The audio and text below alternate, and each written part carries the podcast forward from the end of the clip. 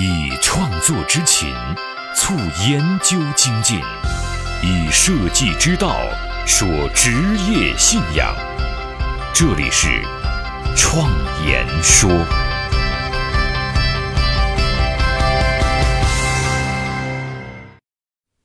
大家好，我是主持人张子健。今天啊，我们接着来聊设计思维的另外三个关键点，还有设计思维工作坊的执行流程和注意事项。首先，我们要说的关键点就是迷雾当中去寻找可行性的解决方案。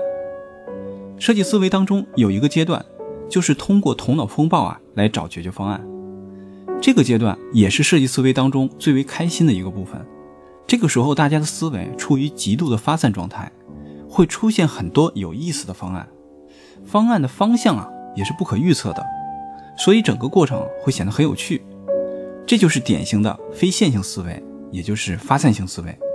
他们有时候往往看起来毫无逻辑，灵机一动啊，想法就出来了。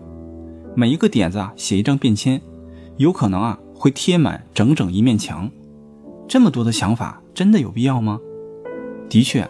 他们大多数最终啊也都会成为炮灰，它的作用可能仅仅是为了启发大家更多的想法。其实这正是设计思维所需要的一点，在大家发散性创想的时候啊，有一些点子啊就会启发他人，在这个基础之上再继续的完善下去。正是这种联想啊是产生新概念的基础过程，使得这样的集体讨论真正的达到了一加一大于二的效果。所以啊。这些点子也必然是参差不齐的，要想在这么多的点子里面挑选出来可以进一步去完善的方案，必然啊要限定条件，而最后被筛选出来的那些想法，一般啊都需要满足这三点：一要符合理性的商业构思；二要有合适的人文价值和感受；三要有技术的可行性，能顺利的实施。根据这三个基础的条件去缩小方案的范畴。再进一步的优化。下一个要说的关键点啊，叫做有约束条件。就像所有的设计行为一样，设计思维的过程也是需要有约束条件的。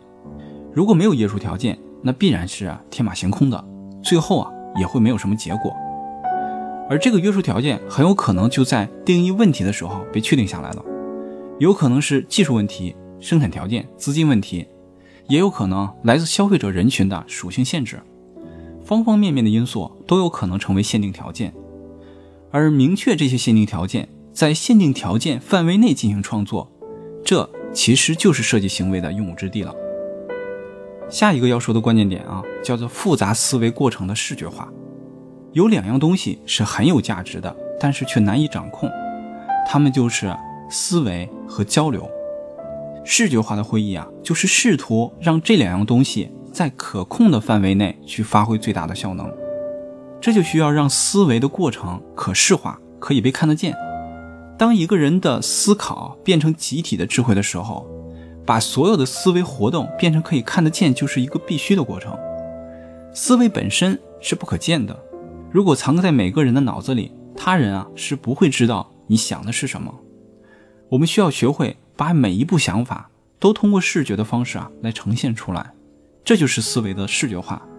它的形态是多样的，大致呢分为两类：地图化和图解化。地图化就是像我们平时看的地图一样，比如说思维导图就是典型的地图画。图解画更像是在画简笔画。当然了，不止这些，只要是能被看得见的信息啊都算是。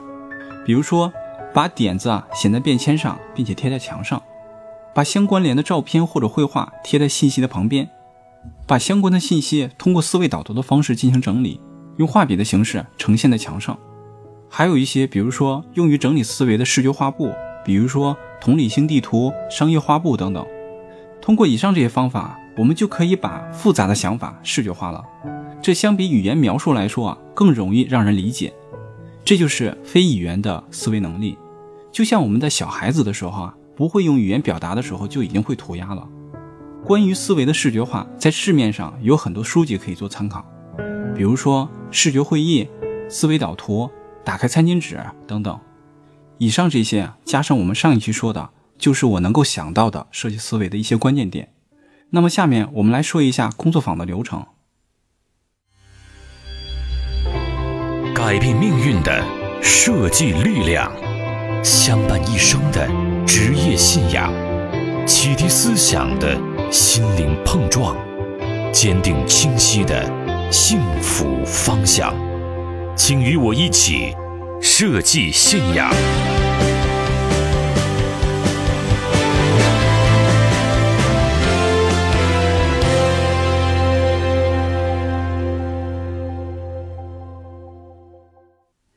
假如我们在一个学习设计思维的工作坊当中啊，工作坊的目的啊，就是通过几天的学习，让我们快速的了解设计思维的整个过程和它的核心理念。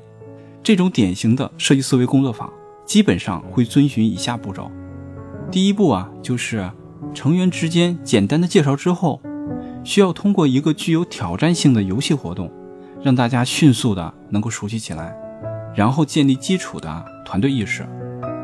第二步呢？是基础理论知识的讲解，把设计思维的核心概念啊讲给大家。这个时候也可以教大家练习最简单的思维导图方法。第三步，给出工作坊的课题之后，需要我们做一些基础的讨论，就是围绕着课题进行，看看这个课题的背后是否有其他的延伸意义。然后呢，我们就要做一件事情，就是移情，就是像社会学家那样去工作，也就是调研阶段。这个时候啊，由于条件所限，可能无法以户外调研为主，那就可以让团队成员之间啊进行访谈。这个时候也有可能会用到其他类型的调研工具，比如说观察法，在生活的场景当中观察人的言行、对产品的使用习惯等等；访谈法，列举引导性的问题，让他讲出自己的真实故事，那注意观察表情和动作。典型的一天。将极端用户典型生活的一天啊，以切片的形式啊进行描述。同理心地图，将我们所观察到的信息啊进行重组，并能够讲述给别人。模拟体验，在亲身体验中进一步探索问题形成的真正原因。除此之外，还可以用到一些纸面的分析工具，比如说客户旅行地图、用户画像、洞见 POV、脑力激荡、需求雷达等等。第四步啊。是定义问题，将对信息的思考形成用户洞察，学习如何找到问题的结症所在。洞察始终是围绕着人性进行的，首先是关注人的潜在需求，然后关联到解决方案。在汇总信息的时候，需要产生一个具有意义、可执行、可定义的表述，将问题啊故事化。设计思维常常用这样一个句式啊来定义问题：某人需要有一种方式去做某件事儿。因为他洞察到了某某现象，比如说啊，希望减肥的年轻女士需要一种能够保持健康生活状态的减肥产品，因为她把少吃饭当做了减肥的捷径。在这样的句式里面，包含了利益者、需求和洞察，也为接下来的创意指明了方向。那第五步呢，就是创想，这个时候就需要发挥团队的多样化优势了。通过头脑风暴的方式啊，来形成初步的方案。一个小集体在讨论的时候，要想最大化效率的发挥集体的智慧，就需要较严格的设置一些规则。如果没有这些规则，讨论的过程啊，可能就会相当混乱，效率呢也会很低。这些基本的规则如下：一、暂缓评论。讨论的时候禁止对别人的想法提出批评。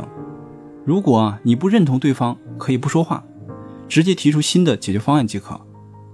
二、保持热情，热情啊是会传染的，只有这样，团队才能够像细胞一样有活力。三、竞争原则，提出想法最多的人啊是要得到鼓励的，这样促使大家产生一种竞争意识，踊跃的贡献自己的点子。四、会议之前啊最好要有热身运动，让人的身体的血液啊循环起来。五。鼓励异想天开、天马行空。六，视觉化的记录，要有足够的白板啊或者便签纸啊，这个是非常有必要的。七，限时发言，每次讨论呢最好是限定在一个小时以内，在这个时间之内啊要快速的头脑风暴，超过这个时间啊人就会比较疲惫，反而效率啊会降低。八，思维阶梯，鼓励别人在其他人的想法基础之上进行创意。九。暂时切断与外界的通讯联系。十，最好是在封闭的空间里面，但是啊，不能过于拥挤。一次讨论活动最合适的人数啊，在五到十二个人。只要遵循以上的基本原则，那么我们就会得到一次高效的讨论活动。最后再投票，在众多的想法里面挑出两到三个方案。第六步，快建模型。设计思维一直强调一个核心，就是立刻行动原则。在行动当中啊，去观察；在行动当中去思考；在行动当中去进化。所以，当我们有了方案之后啊，就需要设计啊和制作模型。这个阶段可能就是用到了我们身边那些简易的材料，模型非常的粗糙也没有关系。我们需要将这些想法变得可以感知。我们学习的就是如何通过原型使解决方案不断的完善。第七步是测试，最后啊要请用户检验创意和原型，然后啊再不断的修正它。在测试当中，我们需要重新观察人的行为，将人的行为啊做出反馈图，这里面包含了体验过程、改善意见、发现的问题以及新的想法。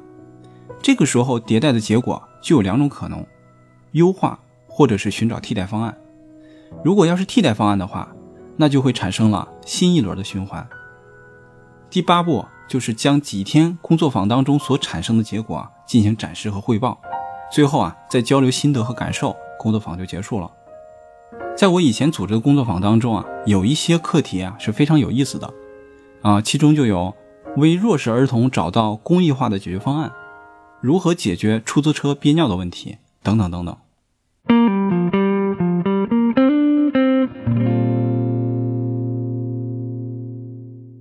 最后啊，我们再说一下工作坊当中必须准备的材料了。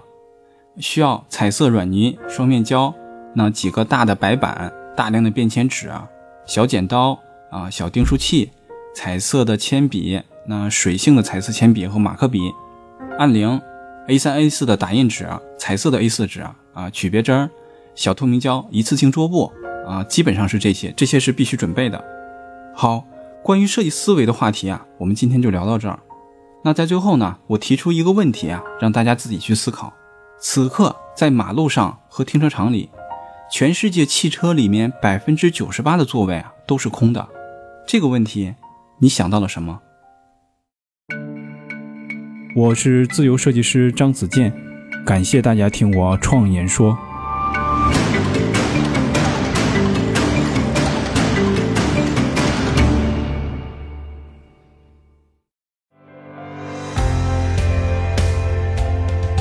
所见的现实，转瞬之间必然会被改变；所闻的金科玉律，可能是路上的艰险；所感的困苦，到了明天，也许比蜜还甜。人生一世，白驹过隙，倒不如昂首挺胸，做个坦荡匠人。我是设计师。